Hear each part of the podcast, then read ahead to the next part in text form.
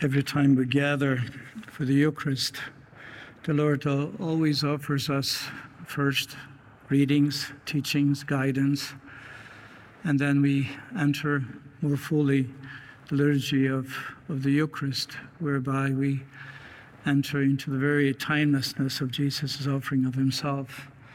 And then, and then ultimately, the Lord gives himself to us in the Eucharist. So every time we gather, we're being nourished, being taught, being healed, being strengthened by God's powerful grace and love that He has for us. But as we look into the past, and we're going through the first reading from the book of Genesis, which reconstructs the faith of Abraham, Isaac, and Jacob, where we see how God remained faithful to them, how God was guiding them, not sparing them difficulties, and yet ultimately being there for them. And God always helped them out through the struggles they had to come out and remain faithful. And today, although our, our first reading kind of skips from yesterday to today, skips several chapters. And as you know, the uh, it was Isaac who told his son, you shall not have a wife from the Canaanite families, a woman, but you go back to Haran, to where the land of, of, uh, of where Abraham came from. And one of his relatives there, or the man of, from the tribe, that you have his wife from there. And so Jacob leaves, leaves the uh, Canaan area, the place where he dwelt, and goes all the way back to Iraq, as we know to find his wife there.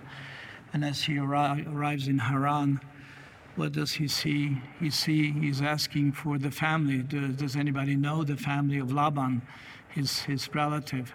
And they said yes, we do know him. As a matter of fact, he gathered around the well because that's where people would gather, especially in the des- desert areas. Well would be a very important place to gather, both for drinking water for themselves, but also for their flocks.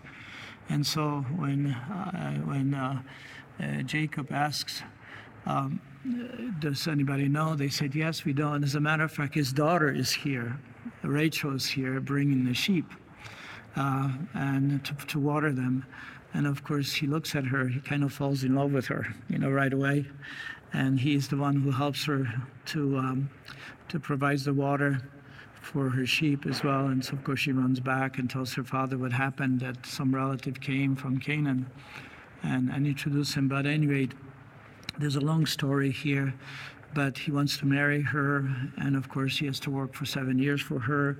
And Laban, Laban substitutes her, the other, his older daughter, so he has to work for another seven years and another seven years to, to make up. So for 20 years, but in in the process, um, he has married both, you know, Leah, the older daughter, which Laban kind of, kind of sneaked up on him, and, and, and then also to Rachel. And of course, when he comes back, uh, he, the Lord really prospers him, blesses him with flocks and everything else.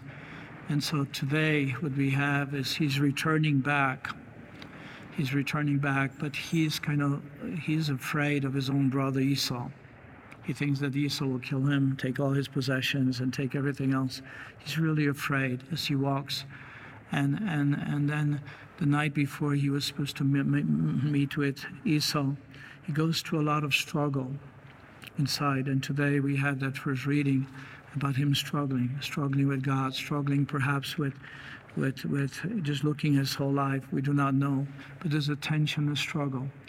And, and there's a description of a man, the, the tradition interprets as an angel of God, uh, the angel of God, struggling with God. And ultimately, he's able to overcome the struggle, whatever that meant.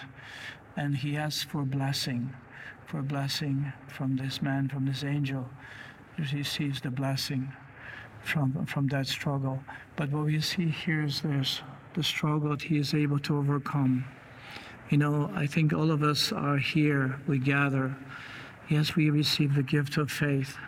Yes, we are here, but there's still struggle. There's difficulties in our life. that we are not always able to overcome easily. Sometimes these things linger. Sometimes they seem to be dragging us down, depressing us. Sometimes, you know, we go through our own questioning and doubting even faith. Is God really with me? Is God there for me? And here we have we have not only Jacob going through this whole process of that struggle, but all of us. And we're invited to continue to trust, to rely on God, and ask for His blessing amidst the difficulties and struggles that we have. And so, so that's the first reading. The first reading is sort of an invitation for us not to be afraid, that God will be with us just as He was with Jacob.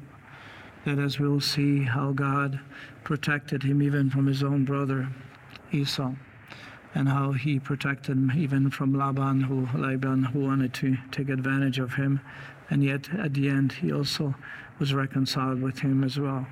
So God with us, God who is who is faithful to His promises, will always be there for us, always be there for us, because it's not possible for God not to be there. It's not possible for us because God, He created us and he also is inviting us to share his glory but he gave us the freedom the freedom because he wants us to to take us home as free someone people not by force but by freedom we choose him and uh, yes there's sin involved as we know we were tricked by the evil one to distrust god um, and yet and yet even though there are consequences of that sin. We're wounded, we have been wounded, we, we have always the predisposition to, to distrust, to also to um, be lured by sin. But nonetheless, God, out of love for us and His Son, He wants to give us that freedom, that complete freedom. And this is where our gospel comes into the picture. Jesus, who knows our humanity, He knows the difficulties. And what we have here is not only someone who was not able to speak, but he was the one who was possessed by evil one. As you know, sometimes we don't realize that sin and evil wants to remove a dimension from our life, wants to destroy us or to limit us, to incapacitate us by something, and we don't see that. We see it just the opposite. We see evil or even sin as some freedom that we have, but it's actually the opposite. We, em- we embrace something which diminishes us, which actually decreates us. We're not fully human. Sin is something that takes things away from us, and this is where we don't really realize that this truth, because sometimes we're so blinded by cultural interpretation of, of sin, we're blinded by cultural interpretation of what we should be doing that we don't realize until we fall victim and we're trapped. So here it is Jesus is the one who comes to free us, free us from consequences of possession by evil, consequences from the of uh, consequences of sin. And here we have this is what the Lord does. He has come to free us. Look at this demoniac who, who could not speak. He didn't ask for anything. He didn't say anything. The people is the people who brought him, not even relatives. People came.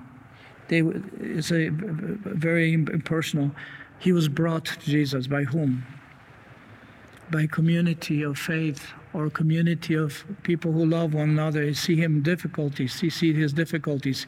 You see him wounded. He's not able to speak. He's possessed. It is the community that prays for him, or community that recognizes his own brokenness and leads him to Jesus this is an invitation for all of us.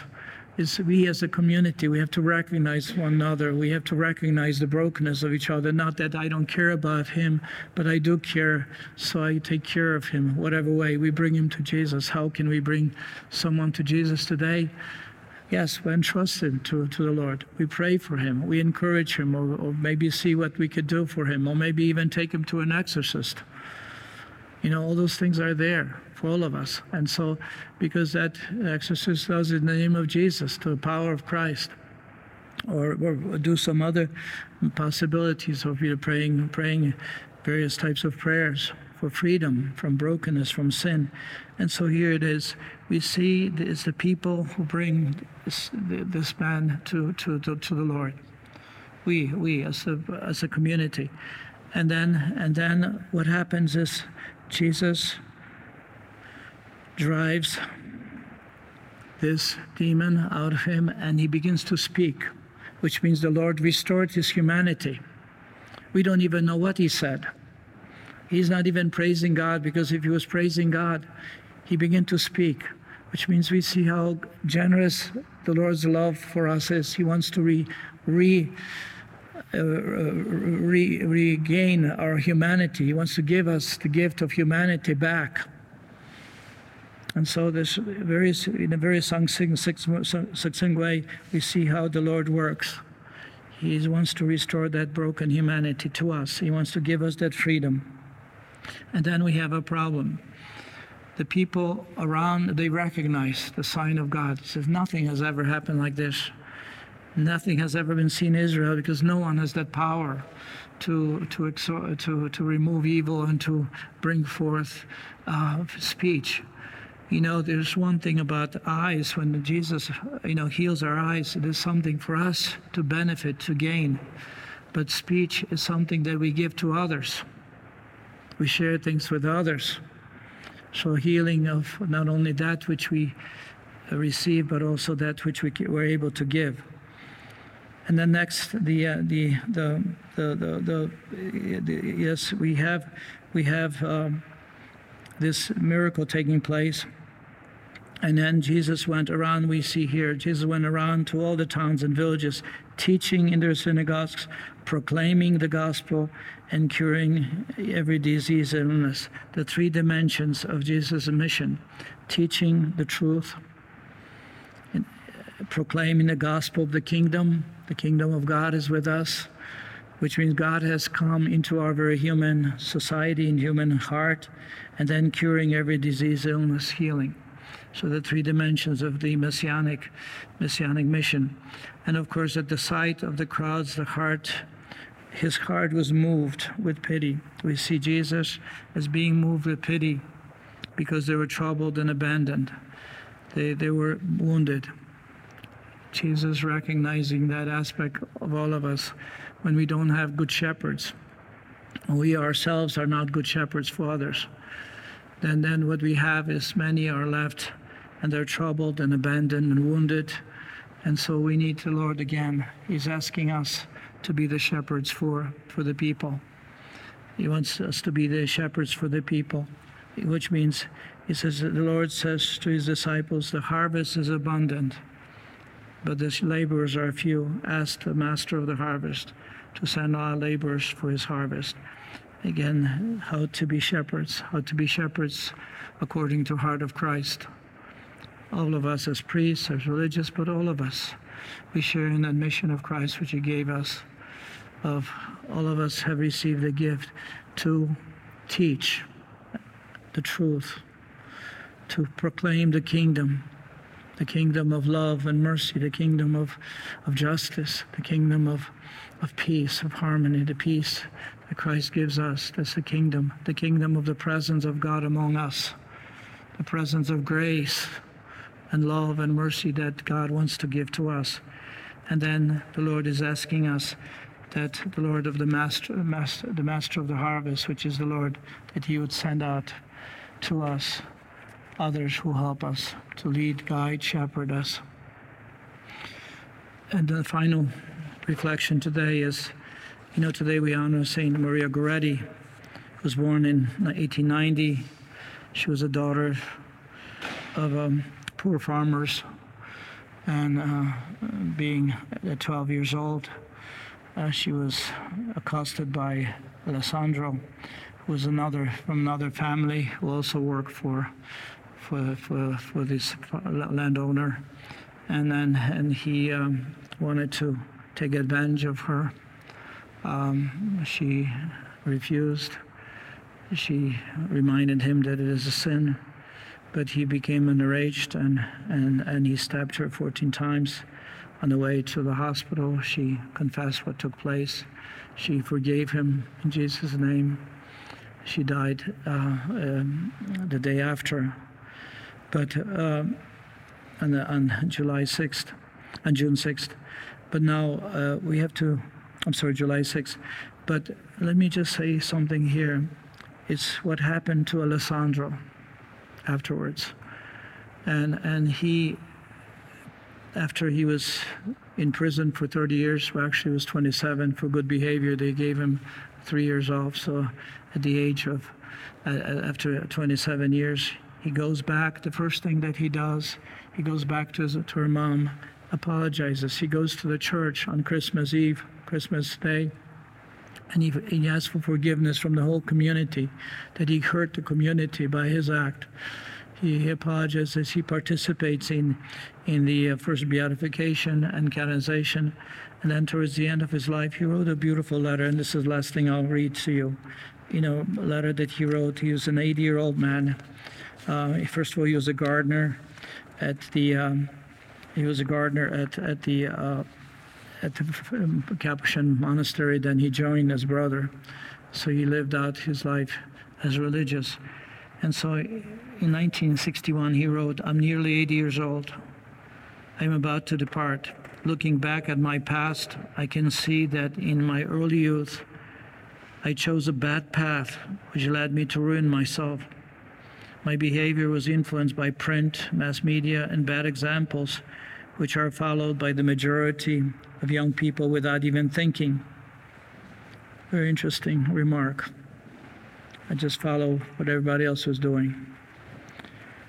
I did the same. I was not worried.